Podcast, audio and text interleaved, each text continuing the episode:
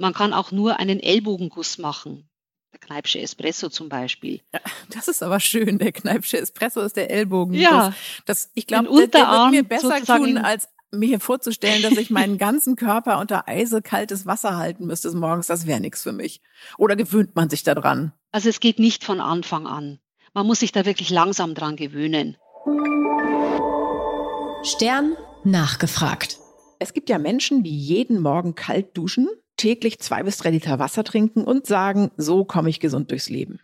Ich könnte das nie. Ich könnte niemals kalt duschen, denn ich hasse kaltes Wasser.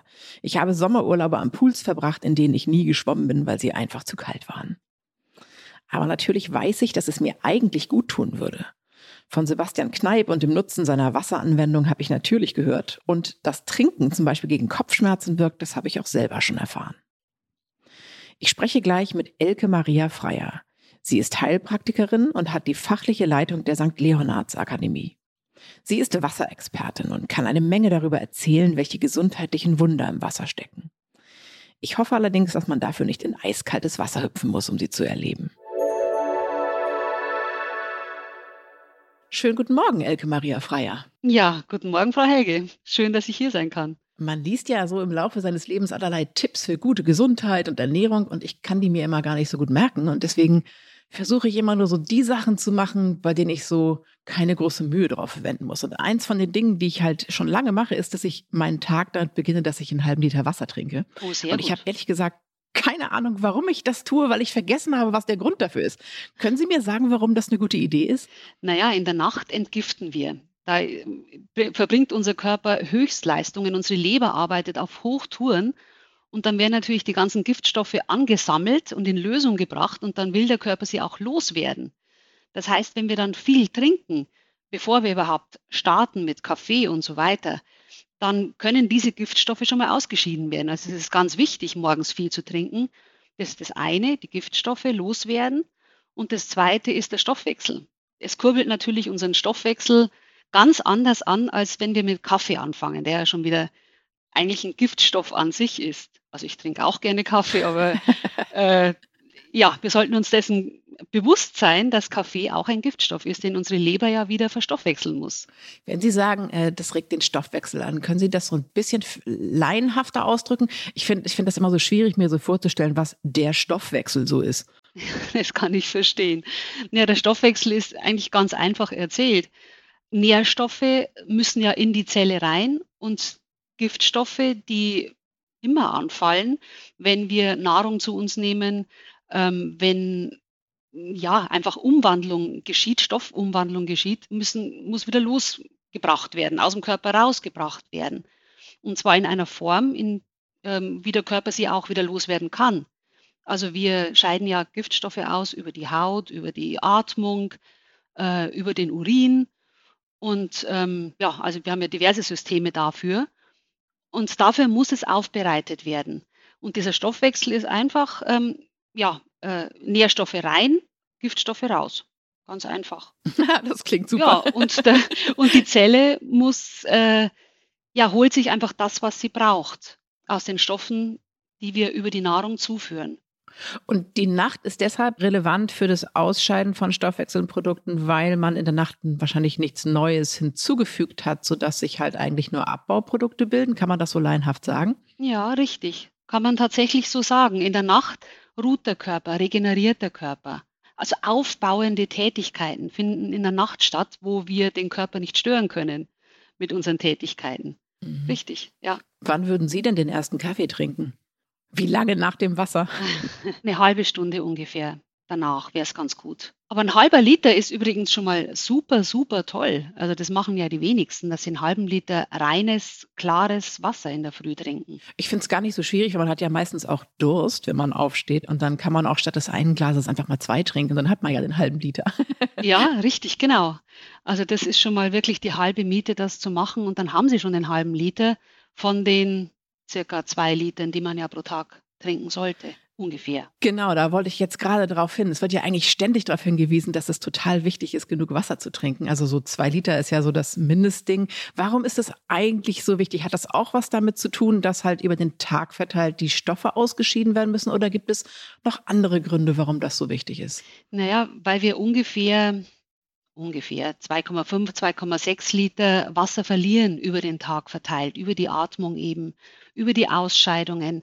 Und das muss ja auch wieder zugeführt werden. Also die Menge muss sich immer ausgleichen. Wir trinken grundsätzlich ja alle viel zu wenig.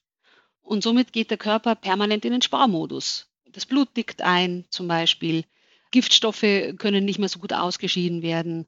Es ist vielfältig. Wie würde ich denn zum Beispiel merken, dass ich zu wenig getrunken habe? Wenn Sie sagen, das Blut dickt ein, merke ich das?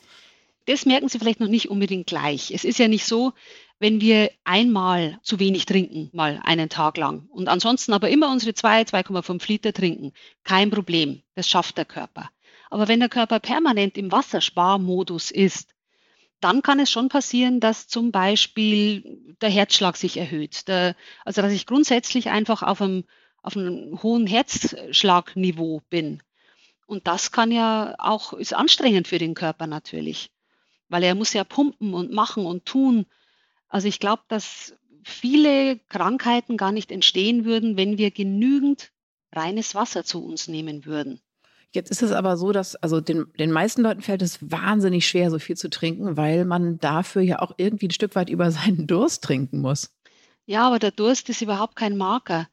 Es entsteht ein Durstgefühl, wenn wir circa 0,5 Prozent unseres Körperwassers verlieren und nicht zu uns nehmen. 0,5. Das ist nicht viel. Also das ist nicht viel. Und wenn wir 10 Prozent verlieren, dann fängt es schon an mit den Konzentrationsschwierigkeiten. Dann kriegen wir vielleicht Kopfschmerzen. Ähm, auch das, also daran kann ich zum mhm. Beispiel merken, dass ich zu wenig trinke, wenn ich nicht mehr ordentlich denken kann, wenn ich zu sehr so ein Stressgefühl auch habe. Und also vor allem die Konzentration ist es eigentlich. Also deshalb sagt man ja auch, dass Kinder in der Schule eigentlich Wasser trinken sollten während des Unterrichts. Also sollen dürf, dürfen, sollen, so irgendwie. Ist tatsächlich an vielen Schulen inzwischen erlaubt. Ja, also ich weiß, also zu meiner Zeit durften wir auf gar keinen Fall trinken während des Unterrichts, aber Richtig. meine Kinder dürfen äh, ihre Wasserflasche jederzeit rausholen und daraus trinken. Oh, wie toll. Das ist leider nicht überall der Fall. Würden Sie denn tatsächlich sagen, dass es hilfreich wäre, wenn Menschen sich also manche haben ja zum Beispiel so eine Flasche, die jetzt sagen wir mal zwei, zweieinhalb Liter fasst und man sich einfach vornimmt, die mache ich bis heute Abend leer.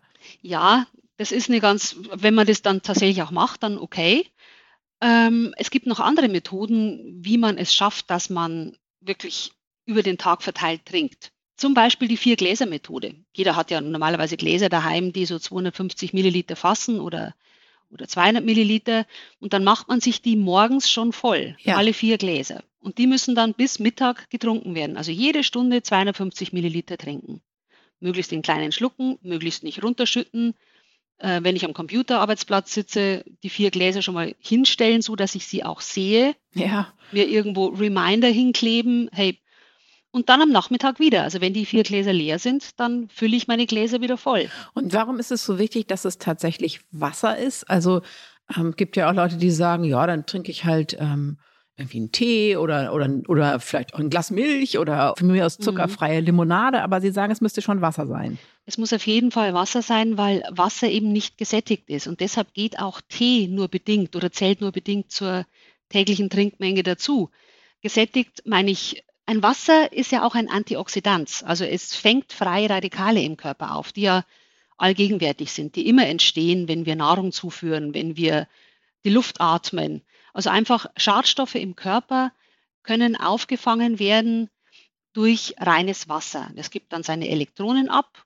Der Schadstoff wird dann sozusagen wieder in Lösung gebracht und als Wasser ausgeschieden. Also er wird sozusagen eingebunden und kann dann in, ja. mit dem Wasser hinaus transportiert werden. Genau, weil so freie Radikale kann man auch ähm, auffangen, indem man zum Beispiel viel Obst und Gemüse isst. Antioxidantien, mhm. das ist ja ein Begriff, ja. den kennt mittlerweile jeder. Aber Wasser ist eben auch ein ganz natürliches Antioxidant. Das einfachste Antioxidant auch. Das heißt, die anderen Getränke wären zusätzlich sozusagen, wenn man einen Tee trinken möchte, wäre das sozusagen zusätzlich zu reinem klaren Wasser. Ja, genau, genau. Also ich fülle damit schon die Wassermenge auf, aber mein Körper muss schon wieder arbeiten bei Tee, damit es äh, das Ganze verstoffwechselt, jetzt in Anführungszeichen. Das ist ja. ein blödes Wort, aber so ist es einfach.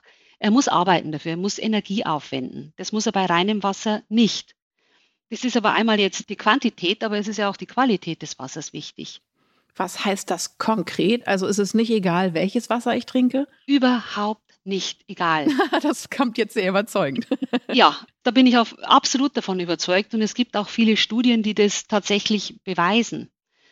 Nehmen wir, die meisten Menschen trinken gerne Leitungswasser, das ist ja das best untersuchte Lebensmittel bei uns in Deutschland. Genau. Und es wird auch alles dafür getan, dass es rein und sauber ist. Und im Vergleich zu Indien oder so ist es natürlich wirklich, oder ja. zu, zu Afrika haben wir wahnsinnig Glück, dass wir so ein tolles Leitungswasser haben. Aber, und jetzt sage ich was, was nicht allen gefallen wird, Leitungswasser ist tot, es ist nicht mehr lebendig. Ja. Ach, das ist interessant. Was meinen Sie denn mit, mit lebendig in Bezug auf Wasser? Also ich, ich beschreibe vielleicht erstmal, wie ein Leitungswasser durch die, äh, was da alles gemacht wird. Also erstens mal wird es natürlich auf Schadstoffe geprüft. Es sind allerdings nur 56 Parameter, die, Parameter, die da äh, geprüft werden. Unter anderem eben auch Schwermetalle, auf das wird es auch geprüft.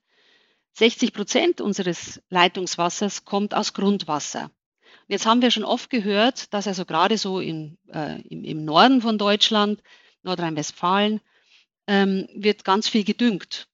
Da ist viel Schweinezucht und mhm. so weiter. In der Landwirtschaft. Ja, viel ne? Landwirtschaft. Mhm. Es, es, fließt auch viel Nitrat ins Grundwasser. Deutschland ist übrigens schon von der EU verklagt worden, weil es weil zu viel Nitrat im Trinkwasser ist. Ähm, also die Gefahr besteht. Das kann aber auch das wird nicht rausgefiltert in den Aufbereitungsanlagen. Doch, doch, das wird, das wird rausgefiltert. Also die Aufbereitungsanlagen sind schon ganz gut und unsere Kläranlagen. Aber eben, es wird, das Wasser wird gefiltert, das Wasser wird, ähm, wird natürlich auch sterilisiert, ähm, es wird teilweise auch Mineralien entzogen, wieder zugesetzt. Es kommt ein bisschen darauf an, wie das Ausgangswasser ist. Ja. Also wenn es ein richtig gutes, äh, tiefen Quellwasser ist, das da kommt, äh, wunderbar, dann haben wir schon mal eine gute Grundlage. Da muss auch nicht viel gemacht werden vom Wasseraufbereiter. Und dann ist allerdings das Problem, dass es ja mit großem Druck gepumpt werden muss, damit es bei uns im Haushalt ankommt. Richtig, das sind riesige Leitungen und der Druck ist immens, weil es muss ja auch im letzten Haushalt noch ankommen. Und durch diesen Druck, durch diese Einflussnahme, auch teilweise wird es noch ozoniert, um es wirklich sauber zu kriegen, keimfrei zu kriegen, wird die Struktur des Wassers zerstört. Weil jedes Wasser hat ja eine, eine gewisse Struktur. Also bei einem lebendigen also wirklich Wasser. so auf der Ebene der Molekularstruktur oder wie meinen Sie es? Ja, mhm. genau, richtig, genau. Weil die einzelnen Moleküle, die gruppieren sich zusammen zu Clustern, also sie ballen sich zusammen. Und es entweder sind es äh, riesige Cluster wie so ein großer Ball oder es ist vielleicht einfach nur ein kleiner Tennisball oder ein Golfball. Ein Golfball passt besser ins Loch rein, sprich in unsere Zelle rein. Ein ein, ein Tennisball eben nicht mehr. Und der Tennisball entsteht eher, oder, oder der Fußball entsteht eher, wenn ich das Wasser eben mit großem Druck durchschieße durch die Leitungen und behandle. Also das ist eben der Unterschied auch zwischen Klingt immer so blöd, aber tot und lebendig. Es gibt ja eine Menge Leute, die äh, das Leitungswasser dann aber selber noch filtern. Also es gibt ja so Wasserfilter, die man kaufen kann, so ganze Systeme, wo man das Leitungswasser mal durch.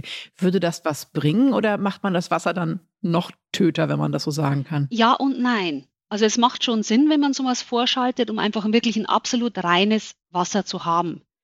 Denn wir, es werden zu wenige Stoffe getestet oder, oder nachgeprüft im Wasser.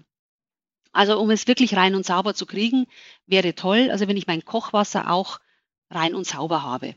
Zum Trinken nehme ich immer Flaschenwasser. Also das mhm. ist einfach mein Favorit und äh, meiner Meinung nach aus richtigen Quellen. Aus ne? richtigen artesischen, tiefen Quellen, ähm, wo ich einfach die Lebendigkeit auch noch spüre und weiß, dass es ein fein kristallines Wasser ist. Also ich meine, da ist noch mehr dahinter. Ich kann gar nicht alles sagen. es ist Ich merke schon, da ist so viel. Äh, muss ich noch mal kurz einhaken. Also, das heißt, wenn ein Leitungswasser, ich, ich nenne es jetzt mal ein nicht lebendiges Wasser ist, ähm, welchen Nachteil hat denn das für mich, wenn ich das trinke? Ähm, unser Körper ist ja Leben, also wir sind ja Leben. Und eigentlich leuchtet es ja ein, dass ein Lebensmittel, und Wasser ist ja unser Lebensmittel Nummer eins, wir bestehen ja zu 70 Prozent daraus, dass es einfach auch dem Leben dienlich sein sollte. Also einfach eine Struktur aufweisen sollte, die von unseren Zellen gerne, also gerne aufgenommen wird und auch ähm, zum Großteil aufgenommen wird, weil es der Struktur unseres Körperwassers entspricht. Ah, okay. Unser Körperwasser das ist nämlich ganz hoch strukturiert. Ähm, also ich sage jetzt mal einen Begriff, vierte Phase des Wassers. Das haben wahrscheinlich die meisten noch nicht gehört. Nein. ja, es ist ein bisschen kompliziert. Das ist ein amerikanischer Wissenschaftler, der ähm, in einer ganzen, am Ende einer ganzen Reihe von Wissenschaftlern steht, die Wasser erforscht haben. Und er hat festgestellt, dass Wasser nicht nur drei Aggregatzustände hat, sondern vier. Also statt ja. gasförmig, Eis und flüssig noch eine vierte. Oder wie richtig? muss man? Ja, okay. Genau, richtig. Und das, und das ist gelförmig. Ah. Und dieser gelförmige Zustand ist im Grunde überall in unserem Körper vorhanden. Und also dieser gelförmige Zustand ist hochstrukturiert. Und äh, wenn wir hochstrukturiertes Wasser, ein lebendiges Wasser, unserem Körper zuführen, dann hilft es natürlich auch dieser Struktur und hält uns gesund. Also einfach gesagt, dass ein lebendiges Wasser kann von unserer Zellstruktur einfacher absorbiert und genutzt werden? Richtig, genau, richtig. Ah, okay. Aber was mache ich denn jetzt, wenn, wenn ich jetzt zum Beispiel meinen, also angenommen, ich äh, habe jetzt nur mein Leitungswasser, ja, und vielleicht ist es mir auch zu teuer oder zu lästig mit dem Flaschengeschleppe und was auch immer. Was mache ich denn dann, um, um dieses Wasser sozusagen wieder, wieder lebendig zu kriegen? Ist das machbar? Also viele Wasseraufbereiter oder Wasserfilterhersteller energetisieren dann ja auch ihr Wasser. Also erstens mal, äh, man kann es über verschiedene Methoden durchfiltern. Ähm, also ich würde jetzt nicht diese Tischfilter verwenden, weil die leicht verkeimen. Ja, also wenn das dann schon auch, was kann auch ganz eklig werden. ja, genau. Ich möchte jetzt hier keinen Namen nennen, aber ich würde es nicht verwenden. Und ähm, ja, und, das, und dann sollte man es eben wieder strukturieren und energetisieren. Und das, das geht, also man muss dann wieder Mineralien zuführen. Mineralien sind auch Strukturgeber. Also ich finde, dass Mineralien im Wasser also nicht wichtig sind von dem her, weil sie unsere Zellen nähren. Unser Körper bekommt die Mineralien eher aus Obst und Gemüse als aus Wasser. Aber ähm, sie geben Struktur, also sie helfen dem Wasser, sich zu strukturieren. Und Verwirbelung hilft. Wenn ein Wasser natürlich an die Oberfläche kommt, dann meandert es ja von unten nach oben, es äh, umfließt Steine, es, es, es schraubt sich sozusagen nach oben an die Oberfläche. Und das ist Verwirbelung. Also meinen Sie umrühren? Also einfach umrühren wird nicht helfen, okay. um da ein bisschen Energie reinzukriegen. Manche schmeißen ja auch so Steine ins Wasser. Das habe ich mal in einem Hotel gehabt, dass äh, ich auf meinem Zimmer eine Karaffe mit Wasser hatte und da war ein so ein rosa Stein drin gelegen. Ist das derselbe Ansatz? Ja, das ist derselbe Ansatz, ja. Also ähm, es gibt ja so diese, diese Wassersteine, Rosenquarz, Bergkristall und Amethyst. Das kann man machen und es verbessert das Wasser auch und, oder es auf irgendetwas zu stellen, ähm, zum Beispiel auf die Worte in Liebe und Dankbarkeit. Das habe ich noch nie gehört. Wie meinen Sie das, etwas auf die Worte draufzustellen? Also, dass man quasi die Karaffe auf das geschriebene Wort Liebe stellt? Zum Beispiel, ja. Weil Liebe ein sehr starkes Wort ist und Emoto, Masaru Emoto, dieser berühmte Japaner, der mit den Wasserkristallbildern, das haben ganz viele schon gehört. Ehrlich gesagt ähm, habe ich davon noch nie gehört. Würden Sie es kurz beschreiben, weil das klingt total interessant. Also Masaru Emoto hat festgestellt, dass ein Wasser ein Informationsspeicher ist. Also Wasser kann Informationen aufnehmen ja. und sich und seine Struktur verändern, je nachdem, ähm, welche Worte man ihm sagt, welche Gedanken man denkt, ähm, mit was es halt in Kontakt kommt. Ich habe tatsächlich gelesen, ich habe tatsächlich gelesen, dass jemand Wasser mit äh, Mozart beschallt hat und dass das die Struktur der Moleküle verändert hat. Und das ist kein, es ist kein Irrsinn, sondern es ist tatsächlich wissenschaftlich Richtig, belegt. Genau so ist es. Und Masaru Emoto hat es eben gezeigt mit seinen berühmten Wasserkristallbildern. Er hat die eingefroren, tropfenweise, und schaut die dann unter dem Dunkelfeldmikroskop an und fotografiert die. Und normalerweise bildet dann so ein Kristall, also wie die, wie die Schneeflocke, ein hexagonales ja. Kristall aus. Und er hat auch gemerkt, dass es unterschiedliche Kristalle ausbildet, je nachdem, mit was es beschallt, ja, mhm. und äh, oder mit oder was er eben draufschreibt oder drunter legt. Eben zum Beispiel Liebe und Dankbarkeit. Da hat er dann festgestellt, dass das die stärksten Worte sind, die die schönsten Kristalle ausbilden. Das ist ja fast schon ein bisschen Quantenphysik. Also ich glaube ja nicht, dass das ist Wasser es, lesen ja. kann. So weit würde ich nicht gehen. Nee. Aber dann geht es wahrscheinlich eher darum, dass derjenige, der das geschriebene Wort dorthin legt, äh, ja, ich, ich sage jetzt denkt. mal so esoterisch, wie das klingt, aber mit seiner Energie ja. auf das Wasser einwirkt. Ist es das? Ja, ja, so ist es, genau. Weil man kann ja selber auch zum Beispiel ähm, wenn man meditiert, dann kann man ja mit einem Glas Wasser meditieren und es wird anders schmecken. Da bin ich mir ganz sicher. Wasser nimmt tatsächlich Schwingungen auf. Es ist ja alles Schwingung. Wasser ist Schwingung. Das hat ja schon Max Planck gesagt, äh, großer Wissenschaftler, damals 1920. Alles ist Schwingung. Es ist so wahnsinnig schwierig, das so, also das so in Einklang zu bringen. Auf der einen Seite äh, dieses, dieses Wasserwissen, das einem so ein bisschen esoterisch auch vorkommt, ehrlich gesagt. Also natürlich, so denkt man so, ja, lege ich jetzt einen Zettel hin, mit da steht Liebe drauf und das Wasser verändert seine Struktur. Das klingt ja ein bisschen wie Humbug. Gleichzeitig gibt es ja ganz viel davon, was bewiesen ist. Ich finde es wahnsinnig schwer, da so einen Weg zu finden, der mhm. einem nicht spinnert vorkommt. Ja, das kann ich gut verstehen. Dann muss man das alles auch gar nicht machen. Also ich, äh, es gibt Wasser, das ist einfach natürlich informiert schon. Natürlich, also ja. es kommt rauf äh, an die Oberfläche eben als artesisches Wasser und ist so fein strukturiert, dass es ähm, ja dem Körper Impulse gibt, sich wieder selbst zu helfen. Das wären dann sozusagen die äh, die fertigen Mineral- oder Heilwasser, die man kaufen kann im, ja. im, im, im Getränkefachhandel sozusagen. Ja, ja, ja, genau, richtig. Und man muss an diese Sachen gar nicht glauben. Aber wenn ich jetzt ähm, meine Patienten höre, die dieses Wasser auch trinken und rückmelden, mein Knie ist besser geworden. Da habe ich ein Liter Wasser getrunken und mein Knie ist besser geworden. Da dachte ich mir, ja. oh, wow, äh, das ist unglaublich mhm. eigentlich.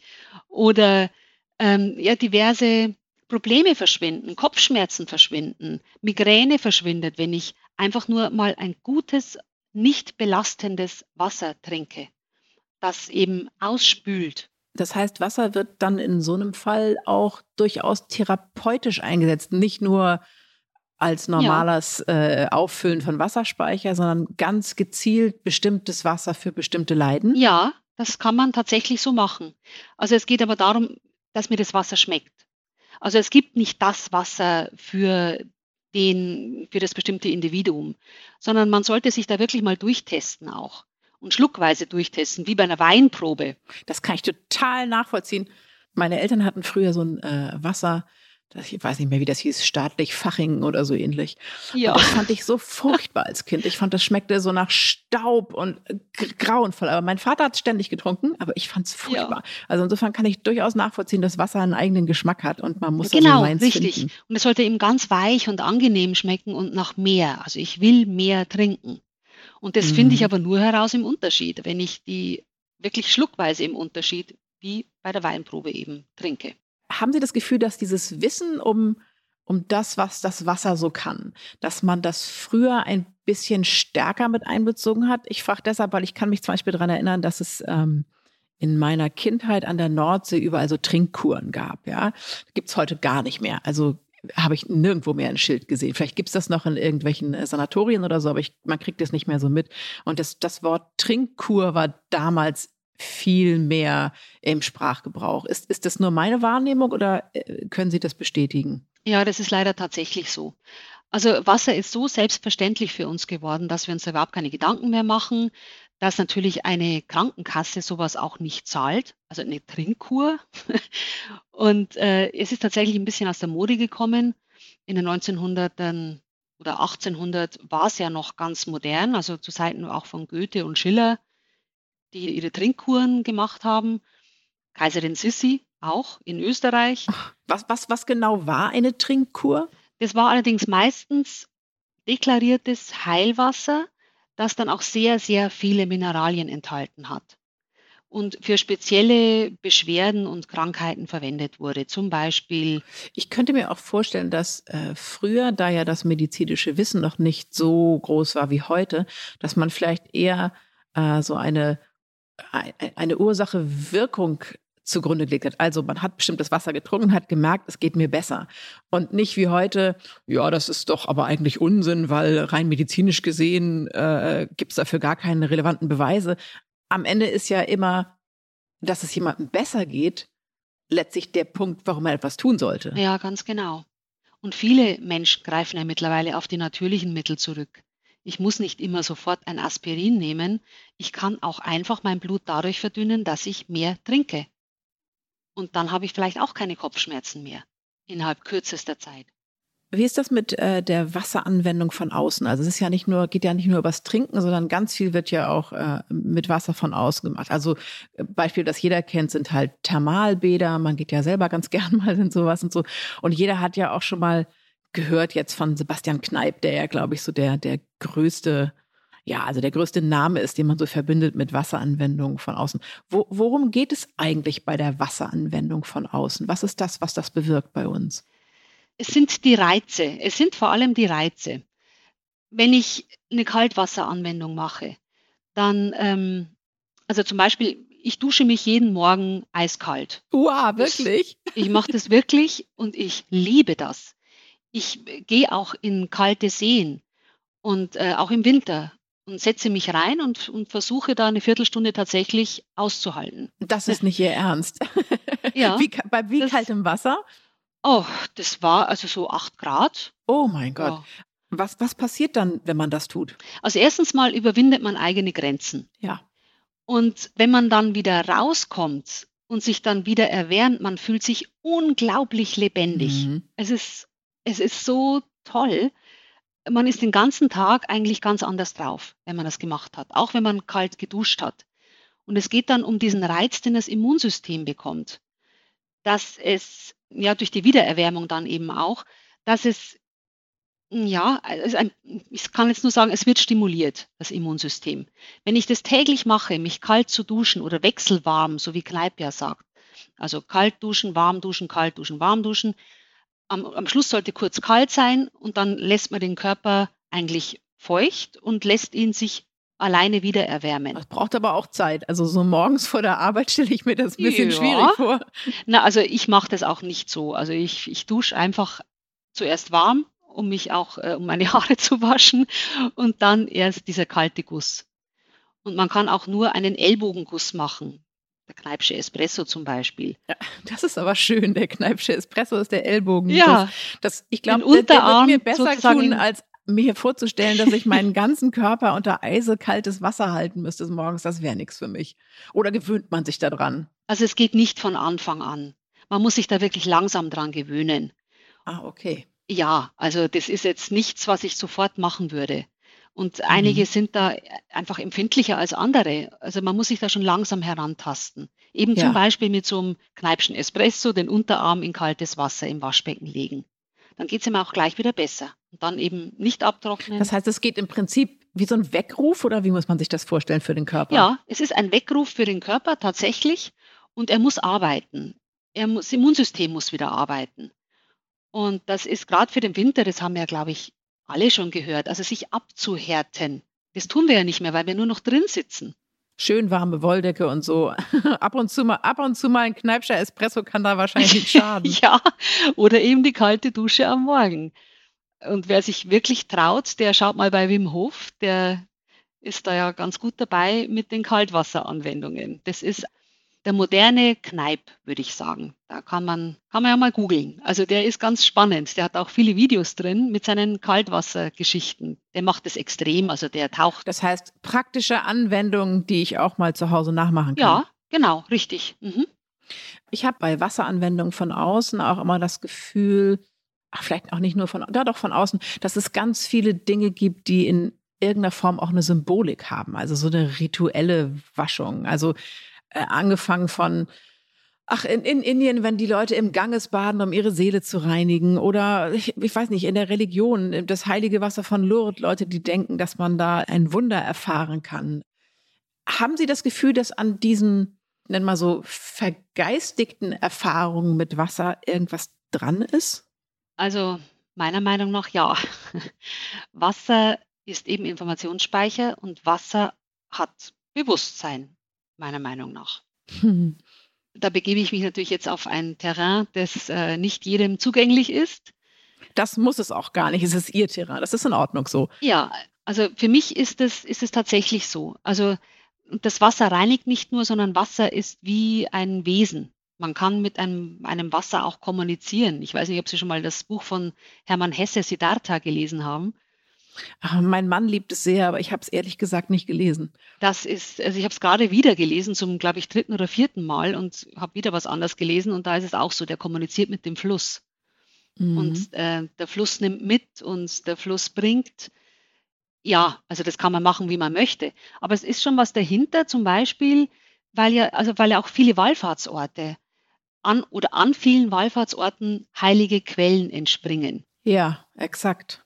Und zum Beispiel, ich kann es jetzt nur sagen von der St. Leonhardsquelle zum Beispiel, da war es auch so, der heilige St. Leonhard 1734 ähm, hat da einem Blinden im Traum äh, gesagt, hey, du musst da und dahin gehen ähm, und da findest du eine Quelle, damit benetze deine Augen, trinke das Wasser und dann wirst du wieder gesund. Und tatsächlich ist er wieder sehend geworden, er konnte seinen Beruf wieder ausüben. Und dann ist da eben eine Wallfahrt entstanden. Dadurch hat sich natürlich rumgesprochen, klar. Und äh, also irgendwas ist da schon dran. Keine Ahnung, was da zuerst da war. Ja, die Energie des Ortes, Kraftort, oder ob die Quelle zuerst da war und die vielen Gebeten und Bitten und Wünsche der Menschen. Ich weiß es nicht. Auf jeden Fall hat es geholfen anscheinend. Und die Leute aus München sind rausgepilgert äh, und haben sich da reingelegt in die Badewannen, bei Kinderwunsch zum Beispiel. Könnte es auch sein, also das meine ich gar nicht abwertend, aber dass allein der Glaube daran schon mhm. was bewirkt? Also wenn man es schaffen kann, mit Worten oder mit Musik die Struktur von Wasser zu verändern, könnte ich mir auch vorstellen, dass allein der Glaube daran, dass es hilft, mir auch selbst ja. hilft. Man spricht ja auch viel von den Selbstheilungskräften, die man wecken kann mit, mit, mit Glauben an sich selber. Deswegen wirken ja oft auch Placebos gut.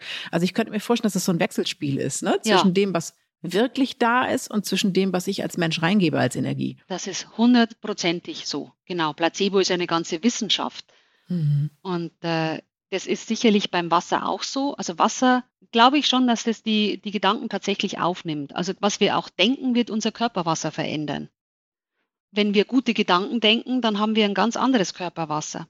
Dann gibt es einen, der das auch ähm, sehr erforscht hat. Das ist der Thomas, Dr. Thomas Cowan aus San Francisco. Also das ist auch ein spannender Mensch, der sagt, ja, es sind wirklich unsere Gedanken, das, was wir ähm, auch sagen, wofür wir stehen und das beeinflusst das Körperwasser, mhm. zusammen natürlich mit der generellen Entgiftung. Mhm. Ich könnte mir auch vorstellen, dass Menschen deshalb so gerne am Ufer eines Sees sitzen oder am Strand und das Wasser beobachten, weil es irgendeine seelische Auswirkung auf sie hat. Das ist einfach beruhigend, ja, definitiv. Die Wellen zu beobachten ist meditativ und äh, ja, und hilft einem einfach zu entspannen, runterzukommen. Wenn Sie sagen, äh, dass für Sie Wasser ein Bewusstsein hat, äh, also haben Sie dann so eine Art Lieblingswasser? Also, dass Sie sagen, ich äh, mit dem Meer komme ich gut zurecht, weil es mir so entspricht? Oder, oder ich bin eher der, für einen kalten, klaren Gebirgssee zu haben? Kann man das so sagen? Ich liebe diese Wildbäche die dann so in Kaskaden vom, vom ja. Berg runterkommen und, und um Steine herum. Und das ist, das ist so richtige Verwirbelung. Und man merkt auch noch, wie so ein Wasser lebendig ist.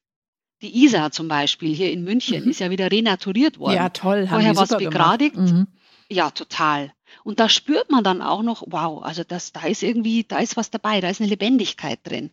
Und wenn ich dann aber so einen begradigten Fluss anschaue, der ganz träge und schwer dahin fließt, dann merke ich schon, ah ja, also dieses Wasser ist wahrscheinlich nicht mehr lebendig. Also alleine daran sieht man es schon. Das heißt, Sie persönlich fühlen sich halt auch wohler an äh, lebendig dahinsprudelnden ja. Wasser in Bewegung und nicht so sehr an dem äh, Lösch, Lösch, ich sag mal dem Löschteich, den es ja auch manchmal gibt, um Wasser zu speichern. Ja, genau, richtig, an dem Baggersee. Nee, also ich mag wirklich, und vor allem nicht im Schwimmbad. Äh, ich, ich mag einfach, ja, frei dahin fließendes Gewässer, das nicht verändert wurde. Wenn Sie den Leuten, die uns jetzt zugehört haben, vielleicht so zwei, drei Sachen mitgeben möchten, worauf es sich lohnt, in seinem Leben in Bezug zu Wasser zu schauen. Also ich sag mal, so wenn ich Ihnen zuhöre, habe ich das Gefühl, dass es auch einem gut tun könnte, seelisch gesehen, wenn man sozusagen das Wasser von außen findet, das zu einem passt, also wo ich mich wohlfühle und gleichzeitig darauf achtet, was man von innen ja, zu sich ganz nimmt. Genau, ja. Also ich würde einfach sagen, mehr aufs Wasser zu achten. Es tut der seelischen Gesundheit sehr, sehr gut. Da gibt es diverse Studien tatsächlich auch dazu. Wasser beeinflusst unsere Psyche, nicht nur die Physis, nicht nur den Körper. Ich kann damit präventiv sehr, sehr viel erreichen. Ich kann mich durch genügendes Wasser trinken vor allen Herz-Kreislauf-Erkrankungen, kann mich davor schützen, nur bedingt, aber es ist einfach wichtig, unser Blut zu verflüssigen und nicht immer sofort gleich zu Medikamenten greifen, sondern ans gute Wasser denken und sich vielleicht auch mal Gedanken um Mhm. gutes Wasser zu machen. Was ist gutes Wasser? Sich durchprobieren. Und wenn ich das alles nicht schaffe, dann ist es trotzdem wichtig, einfach genug zu trinken, die Quantität, dass ich wirklich auf meine zwei Liter reines Wasser komme, circa. Also man kann es ja ausrechnen, es gibt ja eine Formel dafür. Wie lautet die Formel? 30 Milliliter pro Kilogramm Körpergewicht. Ja, das ist Also einfach. ganz- Das ist einfache Mathematik. Genau, einfach nur pauschal. Also ich würde zwar eher sagen, das sind 40 Milliliter pro Kilogramm Körpergewicht und da muss man halt- auch sehen, ähm, bin ich gesund oder schwitze ich sehr viel, bin ich eine Frau oder ein Mann, dann kommen wahrscheinlich viele Krankheiten gar nicht, wenn ich mir das so antrainiere. Und wir Mhm. sehen auch besser aus übrigens. Und vielleicht auch einfach mal zulassen, dass manche Dinge nicht immer sich sofort so gut erklären für einen, sondern vielleicht einfach den Geist aufmachen für Dinge, die, die man vielleicht bisher nicht als wissenschaftlich gegeben so hingenommen hat, sondern einfach nur mal zu spüren, was einem gut tut. Da würde ich gerne noch ein Zitat bringen, weil ich, das ist mein Lieblingszitat. Ja, sehr gern. Ähm, und zwar ist es von Werner Heisenberg, dem berühmten Physiker, Quantenphysiker. Der sagt, wenn wirkliches Neuland betreten wird, kann es vorkommen, dass nicht nur neue Inhalte aufzustellen sind, sondern dass auch die Struktur des Denkens sich ändern muss, wenn man das Neue verstehen will. Also da ist so viel mehr im Wasser, da ist so viel Tiefe drin. Da kann ich so tief eintauchen und dann verstehe ich überhaupt erst, welche Relevanz Wasser für mein Leben hat und für meinen Körper hat. Ohne geht es nicht. Frau Freier, das war ein sehr, sehr schönes Schlusswort. Ich danke Ihnen ganz herzlich für das Gespräch. Sehr, sehr gerne. Vielen Dank, dass ich da sein konnte. Frau Freier hat mir noch erzählt, dass sie Wasser nicht nur therapeutisch nutzt. Sie hat nämlich auch lange als Schwimmlehrerin gearbeitet und sie liebt das Tauchen, sogar in Höhlen. Ich finde das ja total folgerichtig, dass die Wasserexpertin sich auch im und unter Wasser heimisch fühlt. Ich glaube, ich mache mir jetzt erstmal einen kneipischen Espresso und ich würde mich freuen, wenn Sie diesen Podcast abonnieren. Bis zum nächsten Mal, Ihre Stefanie Helge. Stern nachgefragt. Dieser Podcast ist Teil der Initiative Zeit, die Dinge neu zu sehen. Zum Schluss möchten wir euch noch einen Podcast empfehlen und dafür lasse ich einfach die Host selbst zu Wort kommen. Hallo, ich bin Kate, ich bin Tierverhaltensexpertin und arbeite als Moderatorin für verschiedene Tierformate bei Vox. Und ich bin Madita, ich bin auch Moderatorin und bei uns lebt unser kleiner Hund Charlie, der mich manchmal ganz verrückt macht. Deshalb habe ich tausend Fragen an Kate. In unserem Podcast geht es immer 30 Minuten lang um die etwas andere Sicht auf den Hund. Es geht um das Verhalten von Hunden, aber eben auch um unser eigenes Verhalten. Dazu passend habe ich immer ein paar Studien für euch parat. Wir beantworten alle Fragen von wie finde ich eine gute Hundeschule bis hin zu wie lernen Hunde neue Wörter und natürlich noch viel, viel mehr. Jeden Samstag gibt es für euch eine neue Folge auf Audio Now und allen anderen Plattformen. Viel Spaß beim Hören. Audio Now.